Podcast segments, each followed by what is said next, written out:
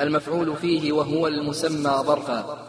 الظرف وقت أو مكان ضمنا في باضطراد كهنا امكث أزمنا، فانصبه بالواقع فيه مظهرا كان وإلا فنوه مقدرا. وكل وقت قابل ذاك وما يقبله المكان إلا مبهما، نحو الجهات والمقادير وما صيغ من الفعل كمرمى من رمى.